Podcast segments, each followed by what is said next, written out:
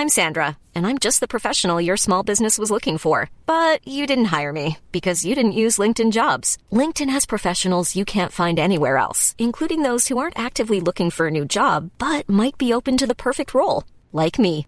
In a given month, over 70% of LinkedIn users don't visit other leading job sites. So if you're not looking on LinkedIn, you'll miss out on great candidates like Sandra. Start hiring professionals like a professional. Post your free job on linkedin.com/people today.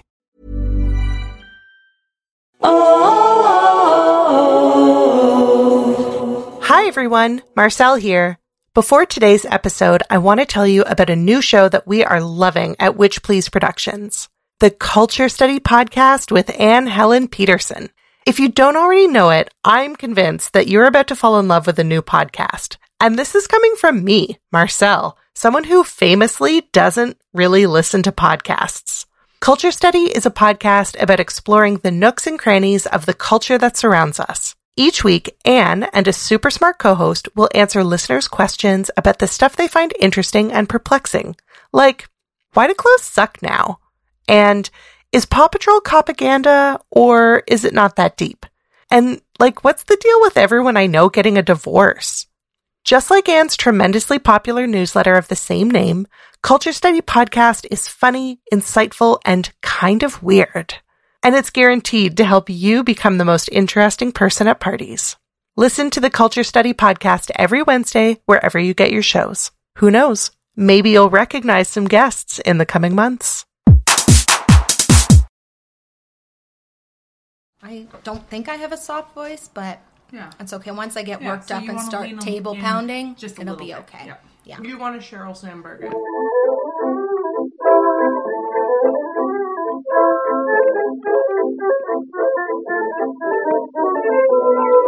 Hello and welcome to Witch Please, a fortnightly podcast about the Harry Potter world. I'm Hannah McGregor. I'm Marcelle Kosman. And I'm Andrea Hasenbank.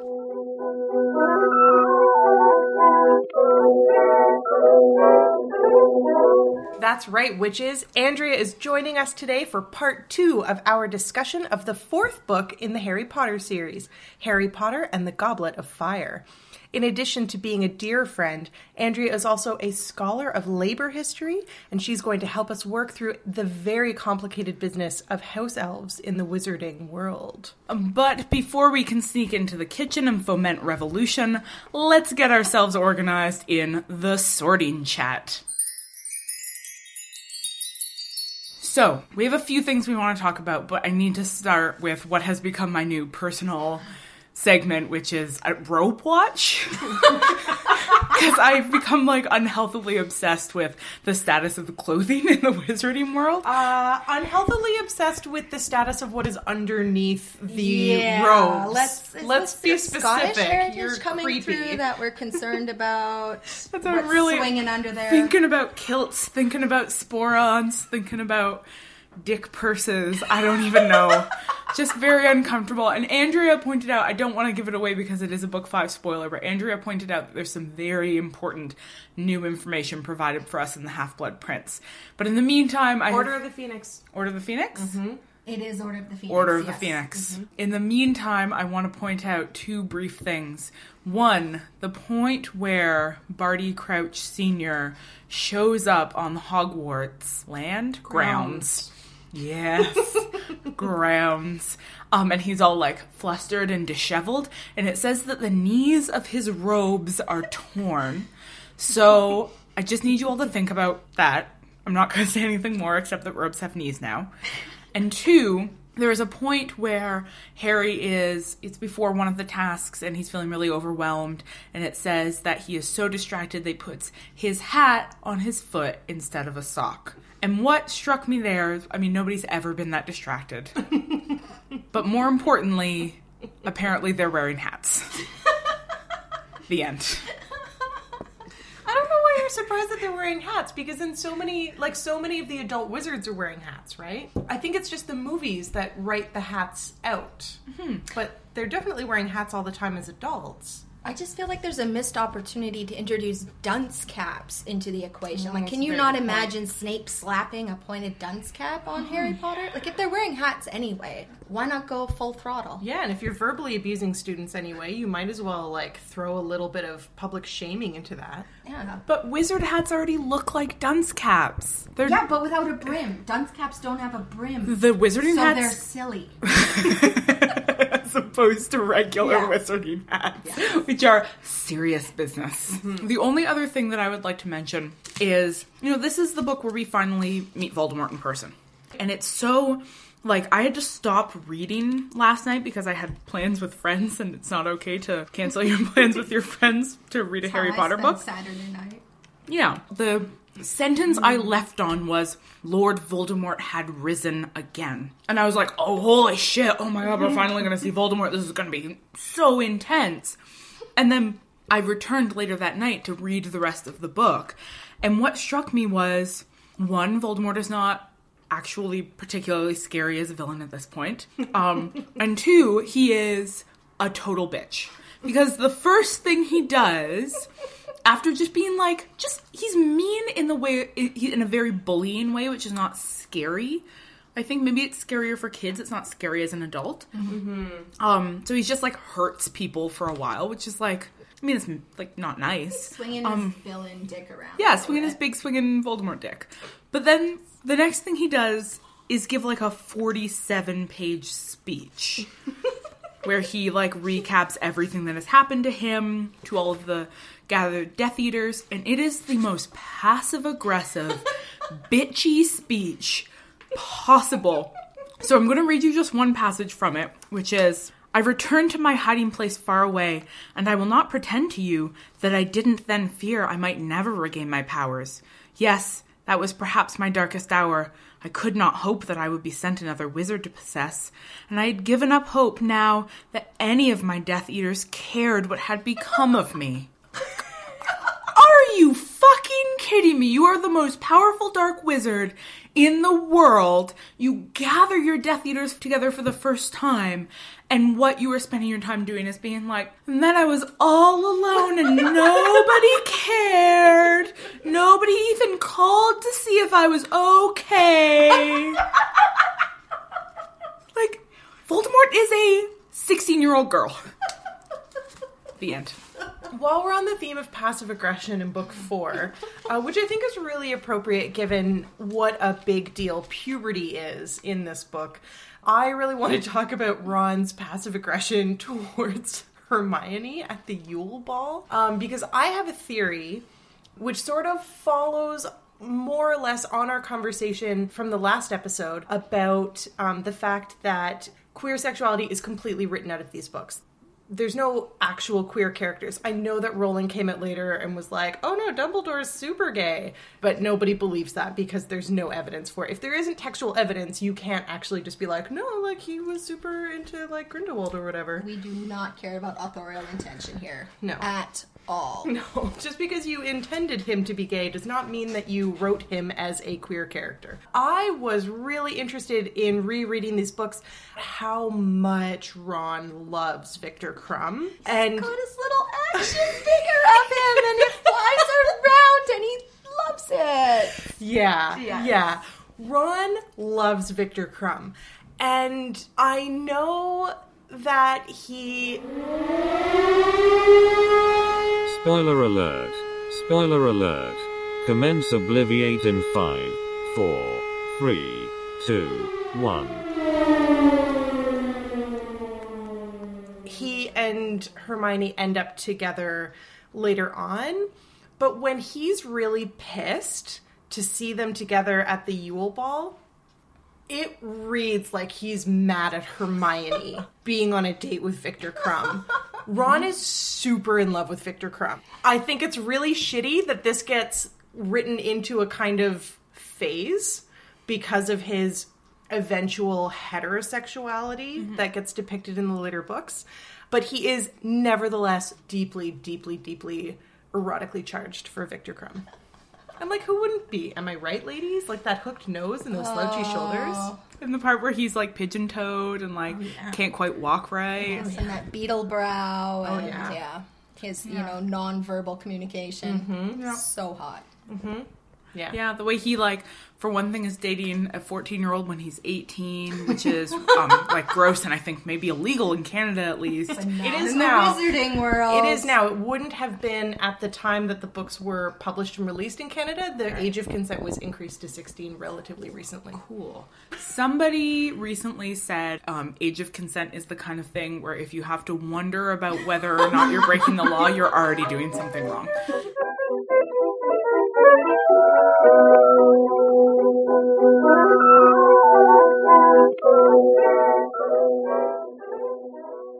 Hey, Andrea, did you know that an understanding of the materiality and circulation of print culture is fundamental to theorizing the complex histories of the labor movement? Let's head to Flourish and Blotts and talk about the Harry Potter books as physical objects. So I know you have both spoken extensively about your relationships to the series and its sort of material things. And I have to say, having listened to you both before I started rereading this series, really made me check the dates of publication, really made me sort of like meditate on my reading rainbow experience. Take a look, it's in a book. Yes. So I checked the date of publication on this, and so Goblet of Fire came out in 2000. And I remember this one being the first of the series that I read when it came out properly. Mm-hmm. So I first came to Harry Potter through my youngest sister, who is about seven years younger than me. So someone had given her the whole first three in that box set that I think everyone got. And she really, really enjoyed them. And then because at the time I would read anything lying around, I picked them up and read them and then enjoyed them. And so when she got the fourth one, I have this distinct experience of there being two bookmarks chasing their way through the book and her getting so pissed that I kept picking it up and reading ahead of her. She would have been about 10 at the time of this book. Oh, and you were so much better at reading than her. so angry at me. Almost everyone in our house read this book. I know my other, my middle sister read it, and I'm pretty sure my mom read it too. But I do know that this was the one we all fought over the copy, and by Order of the Phoenix, we all ordered our own copy. so we each had a number five book and carried on from there. So I remember that very clearly. The book's so good you can't share. Oh, mm-hmm. no, no, no. I don't own a copy of this book. I own copies of five, six, and seven. And so when I was rereading this series, I've been reading it off of iBooks on my iPad, which is a very different experience. These versions do have all the illustrations, which is kind of nice. Um, they've got the little what? The sorry who? the pictures, the illustrations. there are no pictures in this book. Show What? us. This There book no- is not an illustrated book. Oh, mine is. Mine This is, illustrated. What I was talking See, about. look, there's pictures. Oh, it's the American. You can tell by Yeah. the thing. Mm-hmm. Oh, that means So, so. I've got these little images at the if she- beginning of each chapter. if Andrea is reading the American one, that means in addition to having all of this paratext that, as we know in the last episode, upset Marcelle enormously, it also means that ostensibly they've changed the word jumper to sweater and the word pudding to dessert. no, jumper and pudding still exist in this version.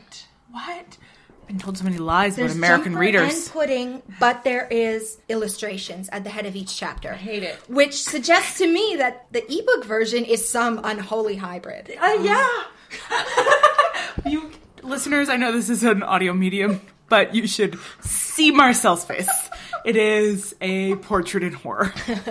So my reading version looks uncharacteristically clean, mm-hmm. which is very mm-hmm. unlike me, and I've had to put mm-hmm. all my notes on separate sheets, like some kind of, I don't know, amateur. No marginalia for you. No marginalia for me. Hey, Andrea? hey, when I tell you you're unreliable, it isn't because I don't trust you. It's just because I understand how narrative works. And because it's time for the boy who narrated. I want to talk a little bit about the way that Harry perceives Madame Maxime and um, and Professor Karkaroff. So let's start with Madame Maxime. This is when uh, Beauxbatons, uh, the carriage from Beauxbatons, arrives at Hogwarts. Harry had only ever seen one person as large as this woman in his life, and that was Hagrid. He doubted whether there was an inch difference in their heights. Yet somehow, Maybe simply because he was used to Hagrid, this woman, now at the foot of the steps and looking around at the waiting wide eyed crowd, seemed even more unnaturally large. Oh, really? even though Harry is aware that Madame Maxime and Hagrid would not even have an inch difference in height, there's something about a woman who is as enormous as Hagrid that is so disturbing to Harry that she appears to be unnatural. Hmm, that's interesting. So there's so there's that. That's actually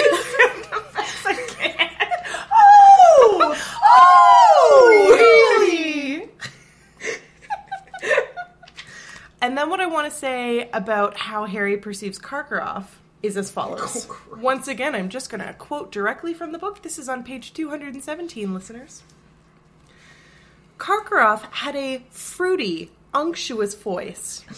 when he stepped into the light pouring from the front doors of the castle, they saw that he was tall and thin like Dumbledore, but his white hair was short and his goatee, finishing in a small curl, did not entirely hide his rather weak chin. So here's what's happening in these books.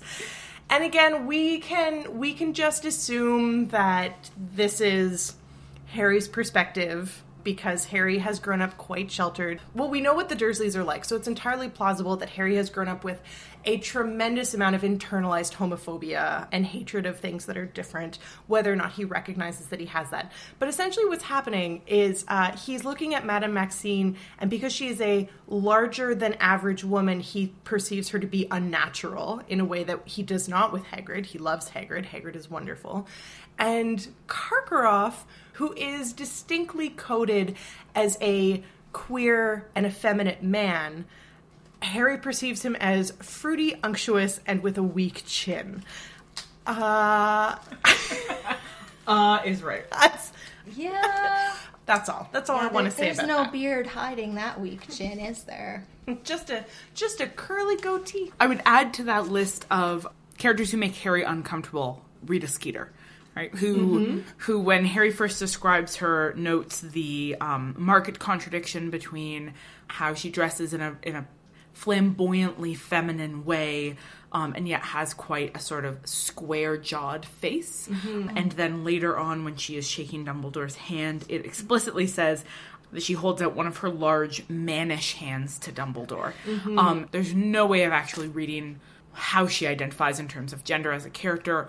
All we can say is that she is much as Karkaroff is coded as a gay man in his description. Rita Skeeter is very clearly being coded as trans in her description, and that these are codes being used by Harry as a narrator to register unnaturalness on the mm-hmm, part of mm-hmm. Characters who make him uncomfortable in some way. and feeds into uh, and informs his deep distrust of them, mm-hmm. which then the book reinforces for us. So we learn that the book is sending us the message that effeminate men and trans women are not to be mm-hmm. trusted. Well, most of the Death Eaters are coded as particularly effeminate. As, oh. At least the male ones are. like, Lucius think about Lucius Malfoy and his mm-hmm. Beautiful locks. Oh yes. Luscious indeed. Mm-hmm. But, you know, they are really kind of this slavish devotion and this sort of dandyish appearance that mm-hmm. the Death Eaters, by and large, seem to have. And really, Voldemort himself. Oh, yeah. And Tom Riddle is described as this very handsome, sort of mm-hmm. lush young man. And then Voldemort is this kind of. He's always depicted as having a very high pitched voice and a very sort of like long fingered, slim hands, and all of these kind of very just slinky terminology. And partly that's snake like, but partly there's kind of um, a performative aspect to that too, I find. So- Absolutely. Yeah. So there's one more thing I would like to add in this section of The Boy Who Narrated, which is we've talked a lot about Harry as an unreliable narrator and the sort of the way that the world is shaped through his perspective. I think this is the book where we start to get the clearest view of a very complex political world beyond Harry's perspective, mm-hmm. where the book is starting to directly give us information that allows us to read something of the very complex messiness of the world beyond Hogwarts and is encouraging us to think it through in a way that Harry is not necessarily doing yet. Mm-hmm. Right? So, like, we've got more clearly the scene where Sirius sort of dismisses Ron and Harry and Hermione you know, when he's talking about how how Crouch sort of became this villainous character in his passion for pursuing dark wizards. Right. And he mm-hmm. starts to say something about how the presence of evil in the world can also turn people who think they're doing good to, mm-hmm. towards a mm-hmm. kind of darkness. He starts to say that, and then he's like, "Oh, you're too young," Yes. and they're like, "Try us," mm-hmm. um, and they sort of want. They're starting to want more of that moral complexity, but. In the scene where Harry sees those three memories of Dumbledore's of the trials in the Pensieve. pensieve. Mm-hmm. Thank you. There's almost no commentary on those scenes at all. There's no interpretation for us by older characters. Dumbledore does very little contextualizing. We get a little bit of stuff being explained, mm-hmm. but other than that, those scenes are just left there for the viewer to do with as they will. So you get a very strong sense of them being something that Harry can see but not necessarily understand yet. But there's so much complexity introduced in those scenes in terms of how a political body responds to the problem of evil. Yeah. The implication that um Ludo Bagman? Yeah. that Ludo Bagman is is pardoned from his misdeeds because of his fame. You know, the way that sort of personal response to individuals inflects what we perceive as villainy or the absence of villainy. Like there's a lot those are really dense scenes and they're mm. just they're given to us as readers but they're not parsed for us by our narrator. And i find that really interesting. You know what is really interesting about that, though, is that they are framed by Dumbledore saying that he sometimes finds that this is a much easier way of encountering these memories because he's able to see patterns. So, stepping outside and becoming a kind of objective observer makes comprehending the complexities of law and fame and celebrity and how those things sort of combine and uh, run up against each other the fact that dumbledore puts them outside of his body makes the complexities of those scenes so he's Right, he's making okay. them easier to understand by externalizing them and simplifying them Yes. Yeah, yeah, that's what he's doing, right? He's taking he's taking what is an incredibly complex situation, picking a few moments out of it, explicitly externalizing them from his own perspective to make them more readable, and it's very interesting that those are the mm-hmm. scenes that Harry gets to read. Yeah, mm-hmm. I think that is narrative payoff actually for the remainder of the series too. We see Harry sort of coming back to those memories as he encounters people who were in them later on, as he finds himself in a similar scenario later mm-hmm. on. So I think the way they're sort of laid out in this I don't want to say objective state, but externalized state mm-hmm. invites the reader to do that work of making patterns and mm-hmm. finding sort of commonalities as you go. So it sort of Harry kind of fades into the position of the reader in a different way there, in a way mm-hmm. that I think is very effective for the mm-hmm. later books in the series as well. Absolutely. Yeah, and part of that of Harry becoming aware of himself as a reader is that this is one of the first moments in the books where Harry looks back on his own narrative unreliability in the past three books and comments mm-hmm. explicitly on it, which is that he finds out what happened to Neville's parents in that scene with Dumbledore, and then he thinks back and wonders to himself why, having known Neville for three and a half years now, he's never expressed any curiosity about Neville's life or what has happened to him. Mm-hmm. And that bec- becomes very clear to us that if Harry's not curious about something, we don't get to hear about it either.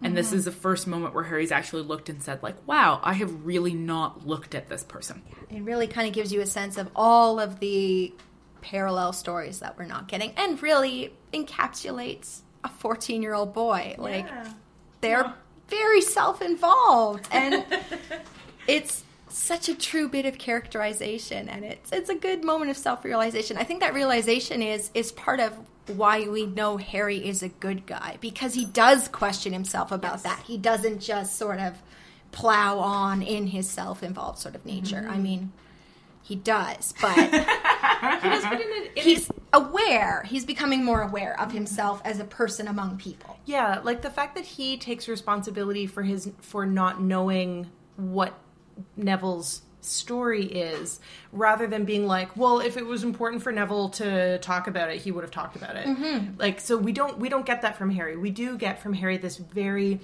generous spirit where he's like oh i've been really self-involved. Mm-hmm. Okay. And then he keeps his word to dumbledore and does not mm-hmm. share that mm-hmm. information with ron and hermione which i think is really key. It's also interesting to read it against that earlier scene, which we talked about last episode, where Hagrid says to Harry, Wow, everything really happens to you, Harry, doesn't it? Oh yeah. And when, then when you actually find out what happened to Neville, you're like, oh no, everything doesn't happen to Harry.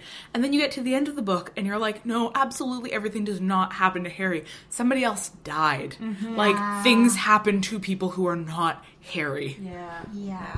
Totally. Just imagine growing up Draco Malfoy.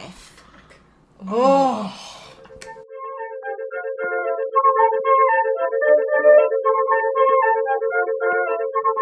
Andrea. Hey. Hey, Andrea. You are literally better at teaching than every character in this book. So let's head down to potions class, our discussion of pedagogy at Hogwarts. Here's the thing that I want to start with. And maybe it's only maybe we're only going to talk about Moody in this book. Maybe we want to talk about the others. But he's not moody. Here's the thing that blew my fucking mind is that Moody is so great as a teacher. He is so he's so satisfying for me as a as a he so one of the first scenes where you see him as a teacher is him turning Malfoy into a weasel and, and bouncing him around the hall, which is magical. Um, and then when McGonagall comes in and her horror when she realizes that that is a student is beautiful to behold. But then on the first day of class, Moody says, I've had a letter from Professor Lupin updating me on what you covered last year. And I have designed my curriculum around filling in those gaps. Which is like, oh, okay, so you are secretly a sociopath pretending to be a teacher, yet your lesson planning is better than any of the teachers at Hogwarts. Yes, you still have reports and curriculum and a planned set of lessons. Like Moody is. Oh, Like that's that is some serious dedication to not being found out on Right. Barty Crouch's Barty Crouch is the best teacher. yeah. I think yeah. maybe Barty Crouch, were he not a sociopath, would have had a calling. Oh yeah. Oh, In for pedagogy. sure. Yeah, absolutely. I do, but uh, okay. So I just. I agree with you that I agree with both of you that he is an exceptionally good teacher in most ways, but I do have a sticky note here that says WTF with an with a question mark. and it is because Professor Moody announces to the class that he's going to be uh, putting the Imperius curse on each of them in turn.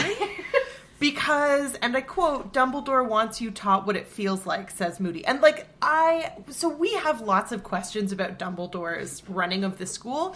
I feel confident that at no point, given our understanding of Dumbledore as a character, I feel confident that at no point would he be like, hey, hey, Moody, could you put all of the students under the Imperius Curse at least once so that they get a sense of what it's like? Agree to disagree.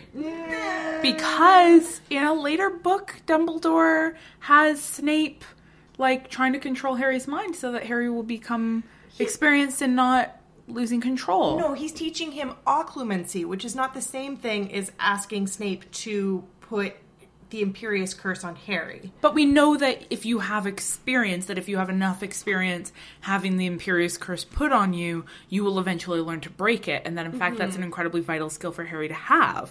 So this isn't bad pedagogy. I think it's just hands on pedagogy. Like, it's very method in its pedagogy.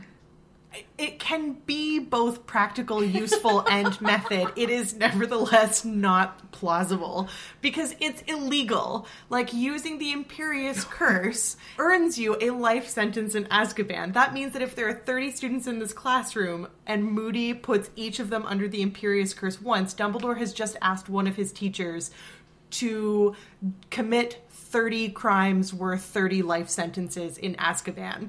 And I just don't think that that is plausible. I I absolutely believe Dumbledore would ask him to do that. I absolutely do. Dumbledore is batshit insane. Dumbledore is his own law. Dumbledore is above the law. Yeah, Yes. that's a lot. That's explicit at the end of the book. He's on the Wizengamot. Like, Okay, he's, I don't know what that means. It's It's the like, the most wizardy wizard. He's a very wizardy wizard.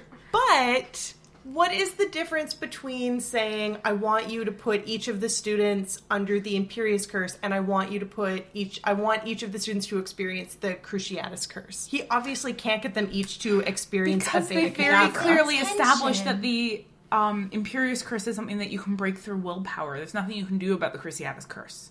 This is the only one that some experience of having it is going to equip you in the future to resisting it. I can't resist the other two. I'm going to call on my experience as one third of a lawyer right now. I think we're dealing with in criminal the concept of mens rea, where if the intention to commit a crime accompanies the actions that commit the crime, that is actually the offense. But here, in a learning environment, you might be going through the actions, but you don't. Moody, scare quotes around Moody, the instructor, does not have the intention of actually controlling and harming his students. So that takes away the unforgivable part of the crime, arguably. Except that he does because he's actually Barty Crouch Jr. Right? Well, but we don't know that at the time. so what you are saying is, Is that he's doing the manslaughter equivalent of an Okay. Imperius curse? It's Okay. barely, barely a summary conviction. Come on. so we will just have to agree to disagree, and That's what I that's said. fine. Fine. I don't need to be right all of the time. I would just like to remind all of the listeners that I'm the one who's the better reader. She's not wrong about that. I don't know if you know this, Andrea, but forbiddenness is a social construct usually deployed to control the masses. Why don't we talk about it in the Forbidden Forest, our segment on power and those who are oppressed by it?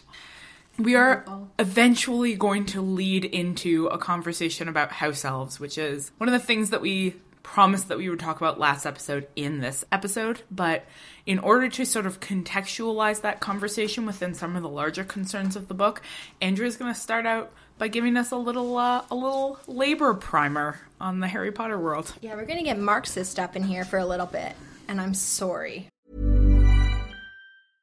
I'm Sandra, and I'm just the professional your small business was looking for. But you didn't hire me because you didn't use LinkedIn jobs. LinkedIn has professionals you can't find anywhere else, including those who aren't actively looking for a new job but might be open to the perfect role, like me.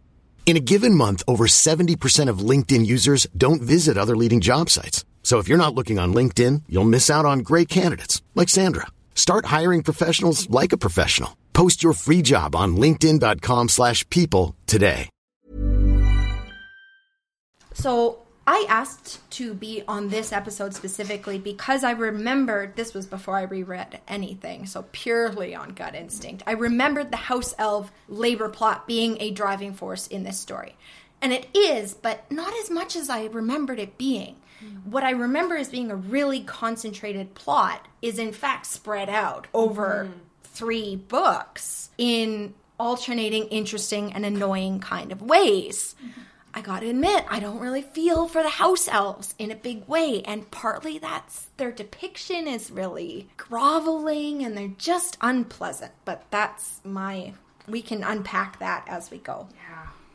Because that's what the book wants you That's to. what the book wants you to do. But coming at this, I was really interested in what I think is the central question What is the mode of production of the wizarding world? Mm-hmm. Where are we at? If people are walking around in robes and hats and conjuring things out of midair, but also existing side by side in a modern capitalist London, what is going on? And I think this is a good book to kind of begin unpacking that. We kind of have moved beyond the initial sense of wonder, and I really think Prisoner of Azkaban and Goblet of Fire start getting us into the operations of how this world works mm-hmm. in a different way that then get built on as the characters mature. And labor comes into this one in a big way because this is the first time I think we get really clear figurations of work and the possibilities of jobs and careers and what people do when they leave Hogwarts. So we actually get explicit career advice here. This is the mm-hmm. first time it comes up from fake Moody, mm-hmm. oddly, that Harry should be considering work as an auror and Hermione also should mm-hmm. consider work as an or, so it's not gender specific. And Ron is there too. So And um and of course we have the whole important through plot of Fred and George and their their explorations in gambling, their anxiety about money, um, and their strong sense of of needing to know what they're going to do beyond the end of school, the need, you know, for Harry to help them find a career. We get introduced to mm-hmm. Bill and Charles as the first Charles. very, that was very formal. very formal. For Bill the and Charlie Weasleys, as the sort of the elder Weasley children actually Yes. arrive on the scene, Yeah. and we get to mm-hmm. see their careers. And they're so cool. They've got the mm-hmm. coolest careers. Guys, Bill or Charlie, who would you choose? Bill. Charlie. Dragons. Charlie. Man. I He's stockier. I like a stocky man. I mean, I I, mean, based man- on my understanding of Marcelle's chosen partners, Bill, obviously. Yeah. Also, I like a man who's comfortable around Jews, and Oh. Bill works with goblins, and we know that this series of books Yes, only has goblins for Semites. Yes. Whereas I prefer a man who's comfortable around monstrous females. and it's clearly established that Charlie is really comfortable around huge, scaly monster women. yeah, he can get right on those, ride them all over the skies. My goodness. talking about the relationship of education and labor, I think we get some inclination into um, the structure of the wizarding world as a whole. And of course, that makes sense. It's a school novel, so of course, we're coming at it through that angle.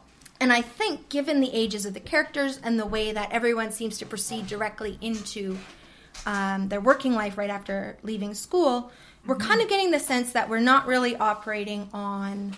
Like, there's no higher education, there's no wizarding university, as far as I can tell. Everyone just. no sign of one. There's no sign of one. There's no charm school. There's nothing like that. What I think is happening here is we're working with a traditional apprenticeship model of labor. And this is really evident when you start looking at the ages of the characters. So, our main characters are now in their fourth year, so they're right in the middle, mm-hmm. and they're about 14, which is the traditional age of entering into your kind of chosen line of work, your chosen craft, and becoming an apprentice. And your years as an apprentice would last until you're 21, traditionally. So that's seven years. So if we're getting an apprenticeship model, this suggests that we're in a pre industrial model of work. Mm-hmm. And the apprenticeship model of labor was something that really came undone with early factory labor because you had children entering the workforce in a different sort of way. And you had this breakdown of personal relationships in favor of purely economic ones. And I think what we see in the world of Harry Potter is this kind of continuation of relationships of fealty, relationships of custom beyond purely money and economic relationships. Mm-hmm. I think we can kind of describe most of those things as very non capitalist. Mm-hmm. So, if we move into the wizarding world, looking at the basis of initiation into the labor force as through this apprenticeship model, we begin to see the way Rowling has sort of constructed the wizarding world, which runs parallel to the modern sort of capitalist world, as this sort of quasi late medieval sort of structure. Mm-hmm. And now I will admit, you guys don't do research, but I had to pull out my Marx and go through the German ideology and kind of look at successive modes of production to kind of nail this. And I think what we're looking at in the wizarding world is the sort of phase of late feudalism that coincides with urbanism. So we don't see the peasantry, we don't see large feudal manors happening mm-hmm. Arguably Hogwarts itself is a remnant of this, but you got to dig deep for that. But what we do see is a distinct urban marketplace. Diagon Alley is definitely operating as this place. We've got points of exchange and kind of small level entrepreneurship. But what we really have is craft labor. So we have things mm. sort of structured around one to one relationships of production and exchange. And we kind of have this idea that there's a customary way of doing things. So, this, without being explicit in the book, we're really talking about guild labor. Mm-hmm. So, we're talking about precursors to larger scale economic organization. We have a merchant class, which I think Marcelle is going to want to talk about a little bit more when we talk about exchange and the goblins and Gringotts, mm-hmm. but we don't have a manufacturing sector. We don't have the sourcing of raw materials for the colonies. We don't have anything like that. Mm-hmm. So No colonies at all. no colonies at all. So I have chosen to read the mode of production of the wizarding world as a sort of imperfect modernity, as a kind of trappings of the modern world seep through, but it's still a profoundly pre modern, mm-hmm. late medieval sort of world in very much all of the way it's sort of structured and works. And one of the signs of that pre-modernity, I think, really comes through. This leaves us to the question of the house elves, mm-hmm. right? That mm-hmm. that we don't see factory labor, um, but mm-hmm. we do see a form of. Now, I'd been thinking of it as slavery, but we talked in the conversation before hitting record about the possibility of thinking of it as serfdom or as chattel. But whatever the relationship of the house elves is to the successful maintenance of the wizarding wor- world as a whole, I think is really important. And it's not a mm-hmm. coincidence, I think, that the reality of what the house elves are doing and the reality of their previously totally hidden presence in Hogwarts, mm-hmm. that they're performing a kind of labor that had been perceived as magic by the students in their f- early years. I think it's no coincidence that that shows up in this book where we're also being introduced to issues of labor and capitalism and work and career for the first time. Absolutely. And the house elves come in on the side of domestic labor. Mm-hmm. This is not the labor of capitalist production. This is not factories. There are no factories in the wizarding world. There's no- There's no accumulation at any level. Arguably, every wizard has the means of production in his own hand, mm-hmm. his or her own hand. Like, I'm not sure what the limits of what a wand can do, but it seems to be able to pull in any material needed to make any material. The point being that when we are introduced to the house elves, it's in a very domestic context. And it's in this particular kind of labor that's the labor of reproduction, not the labor mm-hmm. of production. Mm-hmm. The house elves are not out helping Madame Malkin sew robes. They're not helping make wands. They're not brewing butter beer, whatever they're doing. They're purely in the home. So I have a question about the function of domestic labor, then in terms of the house elves, um, and then our other major focal point of domestic labor, which is Mrs. Weasley. Um, so when we were talking before we started recording, um, we were talking about the the moment in the book when Mrs. Weasley and Bill are having lunch with Harry and Ron and Hermione before the final task, and Mrs. Weasley makes that very simple but poignant statement about how it's so nice not to have to cook for once. I feel like the function of that statement is really to remind us that all of this domestic work that is so disturbing to Hermione because it goes unpaid and because the house elves don't seem to have any choice in the matter and because they are so eerily happy to do it is exactly the same work that Mrs. Weasley is doing for her family. So I'm I guess so I guess what I'm curious about is how are we supposed to read in the context of labor the work that Mrs. Weasley does in relation to the work that the house elves do if the house elves are chattel. Mm-hmm. Yeah, in the muggle world, all the work done by house elves is done by electrical appliances. So we're living in the 1920s, 30s, 40s there. And in some ways, you know, that does what those appliances did was replace domestic servants. Mm-hmm. And so left the single housewife able to control all of those things. And so if we just imagine technology and magic as sort of loose equivalents, which maybe we'll get into later, the house elves exist because it's cheaper to pay house elves than to buy enchanted objects that do these things. Presumably. You don't pay them. So it's always going to be cheaper. But you have to feed them. Maybe? Do you? I don't think you ever see a house elf eat. That's a good question. Like, I think that they are an entirely cost free source of labor. That's problematic. so this brings us into for me one of the things that's really interesting that's happening in this book is the issue of race is emerging in very clear ways through this book. So we've got the house elves and the very messy way in which they map against uh, human histories of slavery and labor. And are we talking here about a question of class and serfdom? Are we talking about forms of very, very early colonialism that are colonialism nonetheless, that result in the sort of systems of, you know, differential class in the UK? Or are we talking about a sort of slavery model like that's very hard to read mm-hmm. in the books obviously because as we talked about in the last episode a lot of the issues of race and violence and oppression are being displaced onto mm-hmm. other kinds of mm-hmm. characters but what's really important here is that so the house elves while all of the authoritative characters in the books seem to to some degree disagree with Hermione. And I want to get into the discussion of Hermione and her function as a sort of white feminist mm-hmm. later on when we talk about her. But um, everybody seems to disagree. But the house elves are, at this stage in the books, these fundamentally sympathetic figures. So mm-hmm. if they are quasi racialized, others, the ways in which they're being racialized is in a sort of non dangerous way. Mm-hmm. And I think that their counterpoints in this book are the giants. Yes. Mm-hmm. Very, very explicitly, because the house elves are very small, they're non threatening, and they seem to be predisposed towards compliant behavior. Sure, they're house elves. They're not field elves. Yeah. Mm-hmm. Explicitly linked to the domestic. The giants are too big, too violent, missing. So the giants are so far outside the domestic sphere that we don't even know where they are anymore. Mm-hmm. And the existence of giants in the world is a sort of object of fear.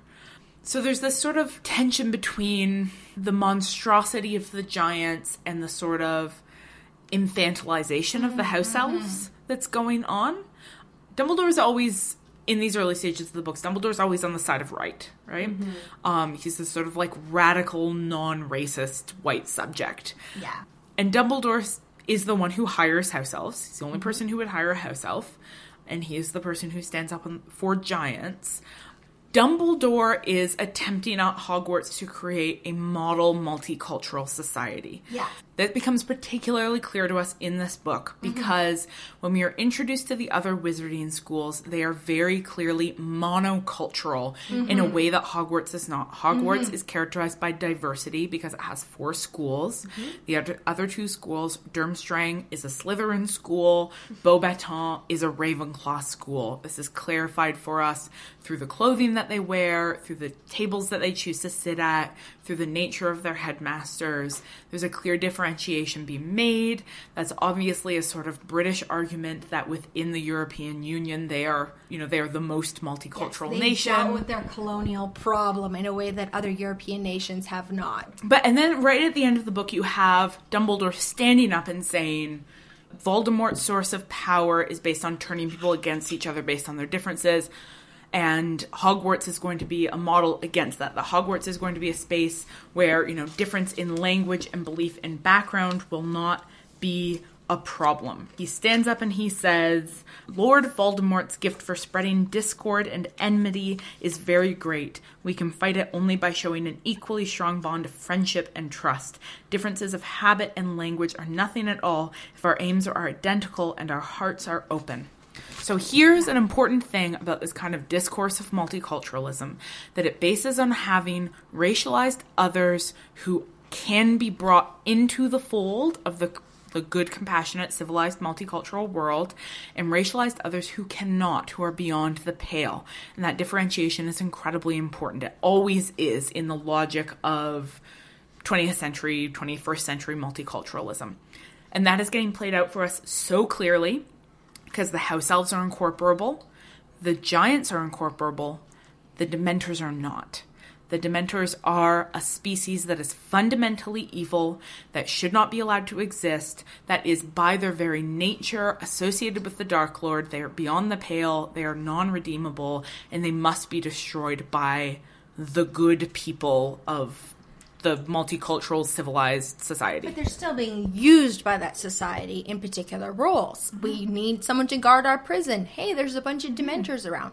right? Like this logic is always at work when you're drawing the lines of who gets to be part of your utopian multicultural society and who doesn't. Mm-hmm. Who gets to be in the pamphlet? Who doesn't?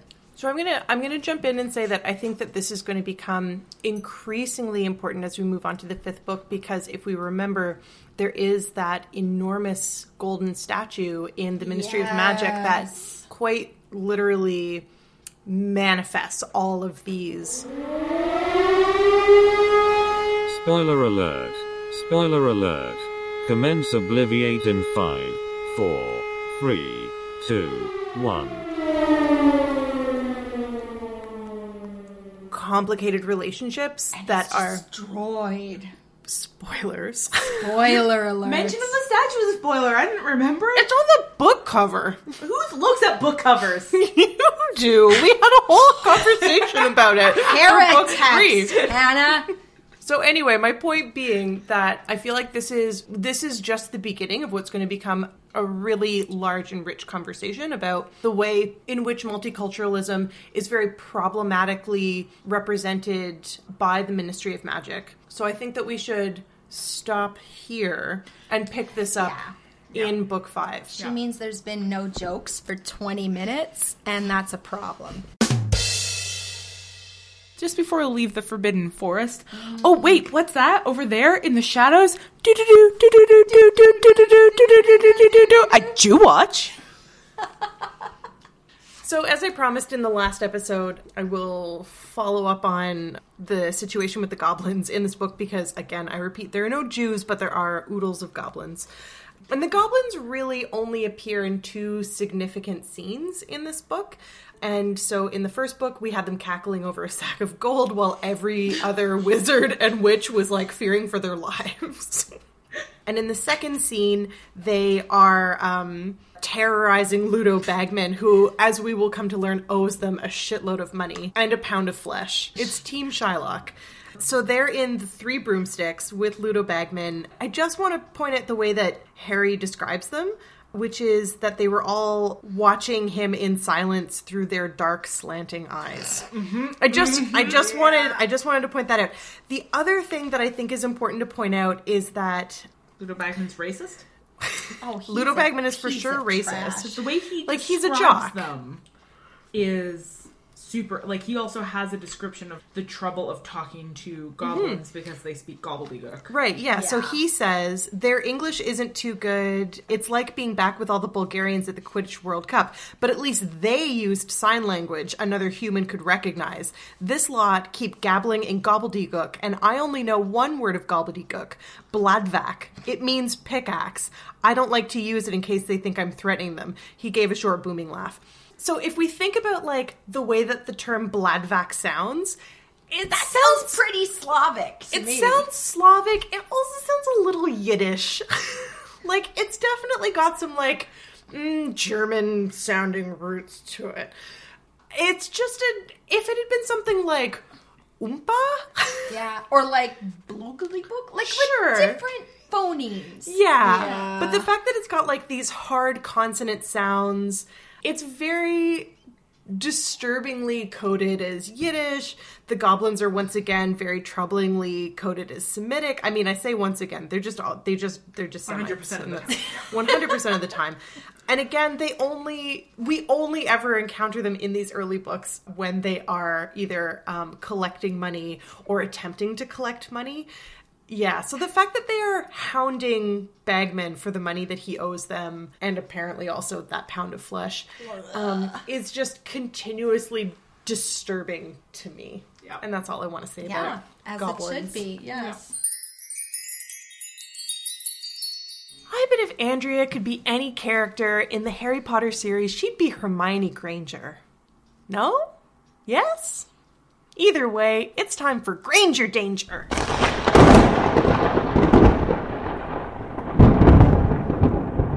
There's a couple of points about Hermione that we want to make at this point as we've encountered her in the second half of the book. The first one that I want to mention, and this is this is a passing point about Hermione, but it's just one of the many things that I love about her as a character, At the Yule Ball, she demonstrates the fact that she is aware of the power of performing a particular kind of identifiable, socially approved femininity. Mm-hmm. She knows that's a powerful thing. She knows it's going to allow her to move through the world in easier ways. She knows that she can manipulate her appearance to adopt that when it is necessary.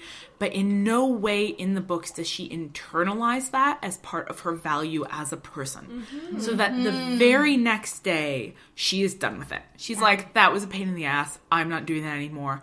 It does not change her as a character. She remains somebody who is dedicated to knowledge and learning and her devotion to her friends and her loyalty as a character and her mistrust of people who abuse their power. And none of that changes because she had like a fun makeover scene at the ball.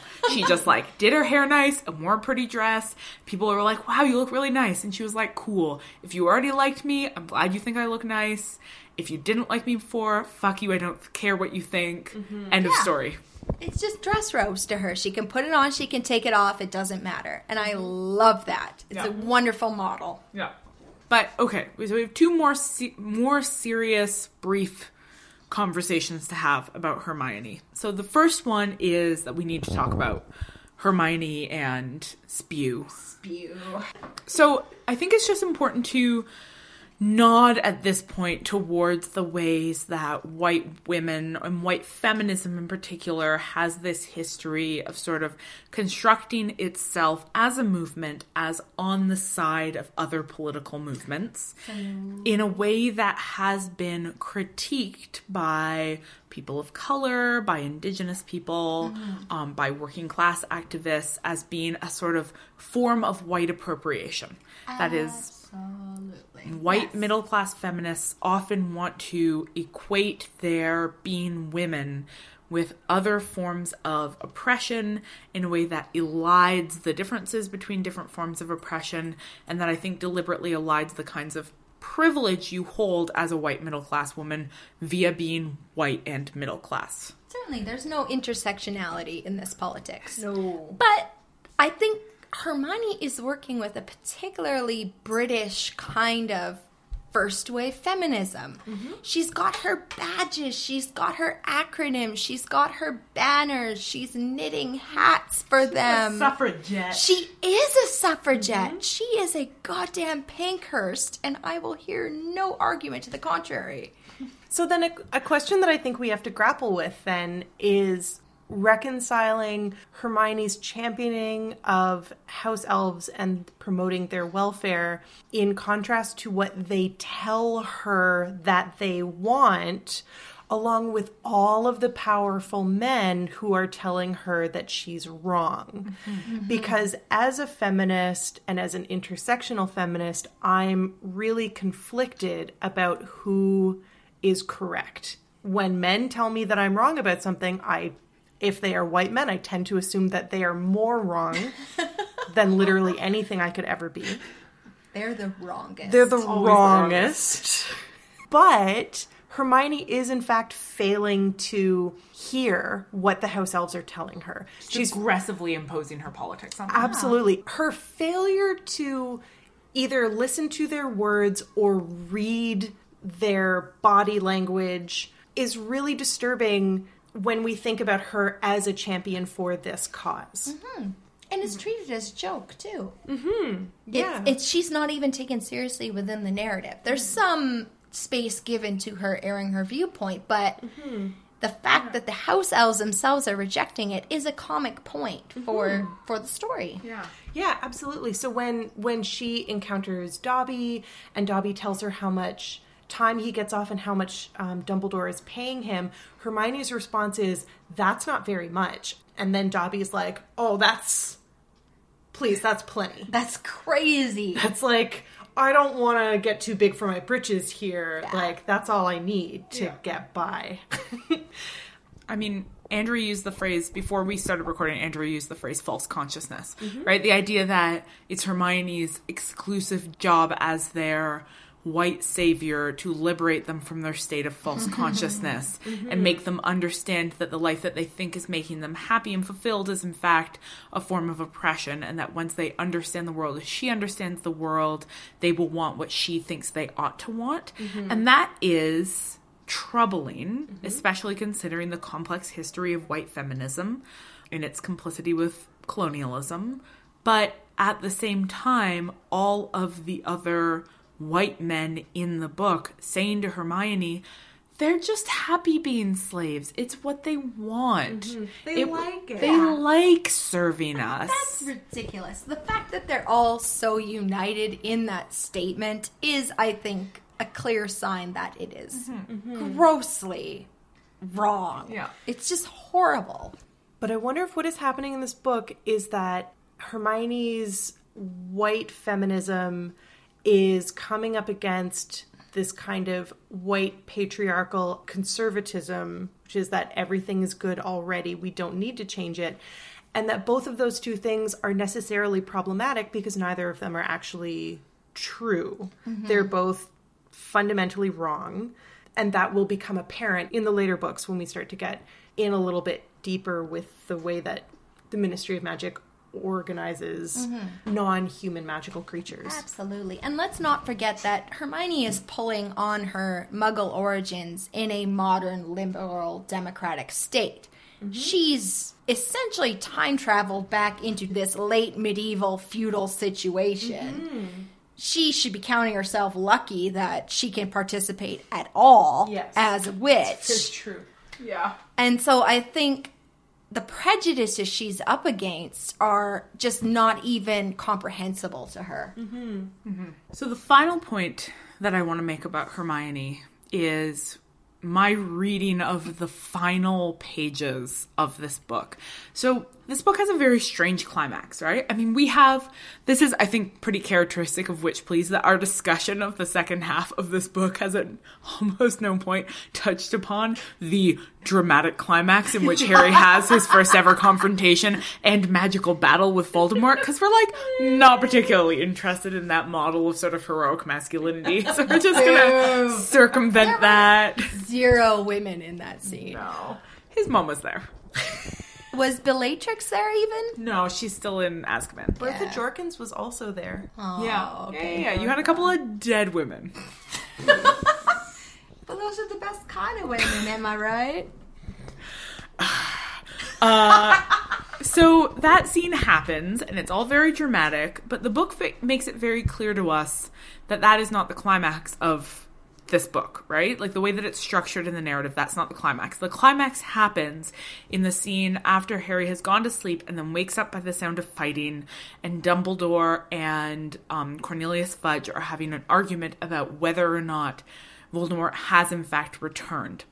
That's very interesting that the way that the the climax is situated is to be not a question of the actual return of this force of evil, but a question of whether or not we will believe in the existence mm-hmm. of that force of evil. So that climax happens, Cornelius Fudge leaves, Harry has a near emotional breakdown in the arms of Mrs. Weasley, and that moment is interrupted by the sound of Hermione slamming her hand against the window and then apologizing. And we don't find out until later that what Hermione has done in that scene is successfully figure out that Rita Skeeter was an animagus and catch her. And that she is now holding her prisoner in a jar for a period of time that she has decided is appropriate until she has convinced Rita Skeeter to cease to circulate her false information. If this is the climax of the book, then it's incredibly important that Cornelius Fudge does not believe that Voldemort has come back because Harry is the only witness and Rita Skeeter has been spreading false rumor that Harry is mentally unstable. Mm-hmm. So Rita Skeeter is the central villain of this book. Because the climax is mm. about the believability of the return of the Dark Lord, not mm-hmm. about the Dark Lord himself. Mm-hmm. And in that moment, the reason why Voldemort's return is not believed is because Harry is not believed, and that's because of Rita Skeeter. So the actual hero of this book is not Harry, who confronts Voldemort with his wand. It's Hermione who successfully identifies the real danger in this moment and successfully subdues it. I think that was very well put. Yeah, I I'm sold. I'm completely sold. and it really and it really fits in with um, what we were talking about in the last episode in terms of um, the function of narrative and meta narrative in this book right? This book is entirely about questioning the printed word as a source of authority mm-hmm. right? Mm-hmm. Mm-hmm. And and I do think the series as a whole sort of functions like Voldemort is the big bad, but every individual segment has a secondary villain, and it's something that obscures the pure evil that Voldemort is. So this time it's rumor and celebrity obscure that. Mm-hmm. Later on, we get different versions of that. Yeah, I mean, there's something about the end of the book that I think is trying to convince us that the real secondary villain in this book is Barty Crouch Jr. Mm. But you can't be the real villain if it takes 10 pages of backstory to explain what you've been doing, mm-hmm. right? The real villain of the piece has to have actually been there through the whole thing. The real villain of this book is Rita Skeeter.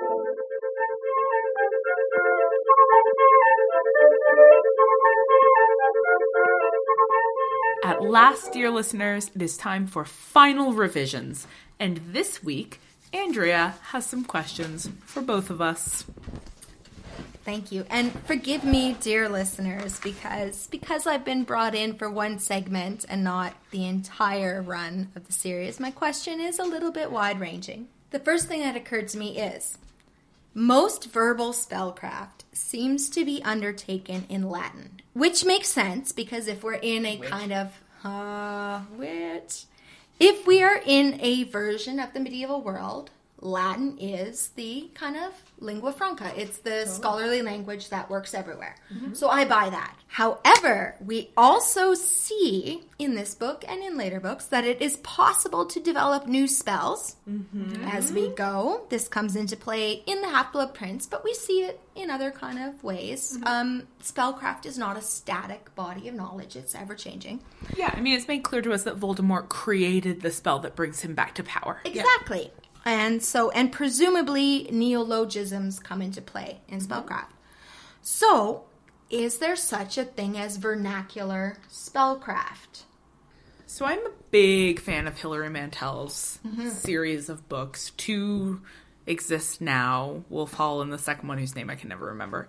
Bring up the bodies. Bring up. bring out your dead I always think it's called Bring Out Out Your Your Dead, but I think it's called Bring Up the Bodies. Um, it's a wonderful series, and she's looking at this moment that is so applicable to the Harry Potter books because it's a moment of transition to a from a feudal to a sort of proto-capitalist society it.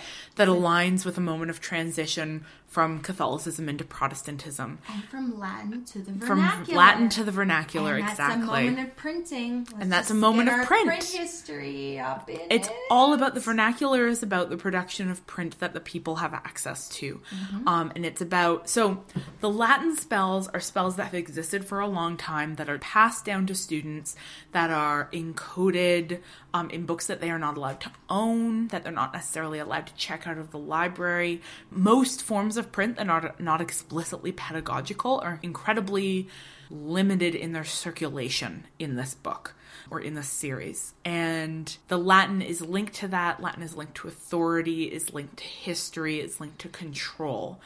But we see that powerful wizards concoct their own spells, and that when they concoct them, they concoct them in the vernacular. Mm-hmm. Because when Voldemort creates this arguably incredibly powerful spell to bring himself back into power, it is in the vernacular, mm-hmm. right? It is just in English, it's just in English, right? He's just saying what he's doing. So it becomes in that moment not the language, not the words, not the history that matters, but what's behind them, mm-hmm. which is an an incredibly Protestant moment. And that's really interesting when we see that the first model of vernacular magic that's resistant to this sort of old, ossified passing down of controlled Latinate knowledge is shown to us through the workings of the villain of the book. Mm-hmm. Mm-hmm. Like that's mm-hmm. that I will have to think about for a while because that is complicated. To that, I would add that if we think about the types of magic that the house elves are able to perform, and they perform those kinds of magic uh, without wands. So we are given to understand that they have not been taught how to do magic by wizards. They have their own form of magic, but many of the magical abilities that they possess are equivalent to the types of magical abilities that wizards have. I would argue that that suggests to us that magic is a kind of pre linguistic construct um, that exists among multiple different species and races and peoples and, and um, nationalities, etc. And so I would extrapolate from that that it's not just Latin that these spells are constructed in. It's just that those spells are the ones that this particular school has inherited over centuries of time um, and has been teaching to its students.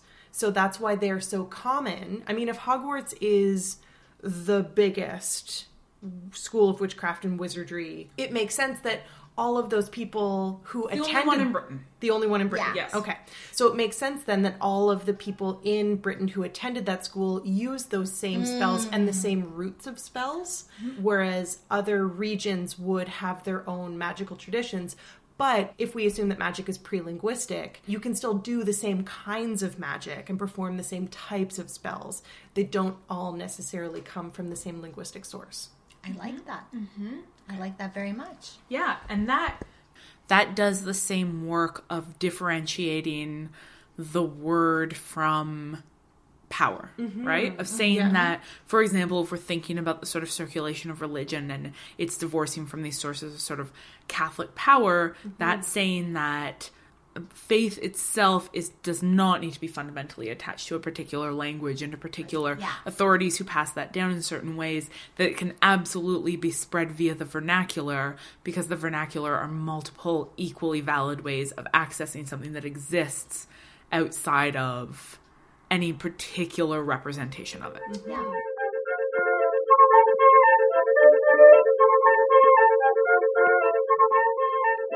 Thank you, dear listeners, for joining us for episode 7B of Witch Please. The rest of our episodes are available on our beautiful Trevor Chow Fraser Hi, how are you doing? designed website, ohwitchplease.ca. Of course, you can also subscribe through iTunes and leave us a rating or a review while you're at it. It will change our opinion of you forever.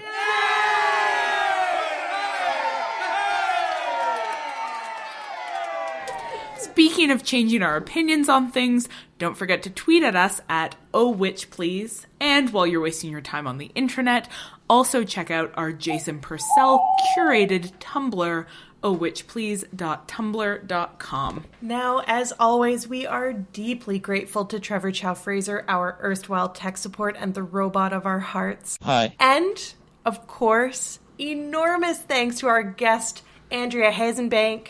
You can follow her at Proletarian Arts on Twitter if you want to learn more about radical print and social justice. And special thanks to everyone who's tweeted at us. We're secretly recording this episode only days after the last one because I am selfishly going away to Europe for three weeks where I'm going to look for witches and wizards. So we don't have a new list of tweeters, but there were probably a bunch of you, and you're probably all great. Our next episode will be another minisode that I'll be recording while Hannah is selfishly away in Montreal. So stay tuned for that. And until then, Later, witches.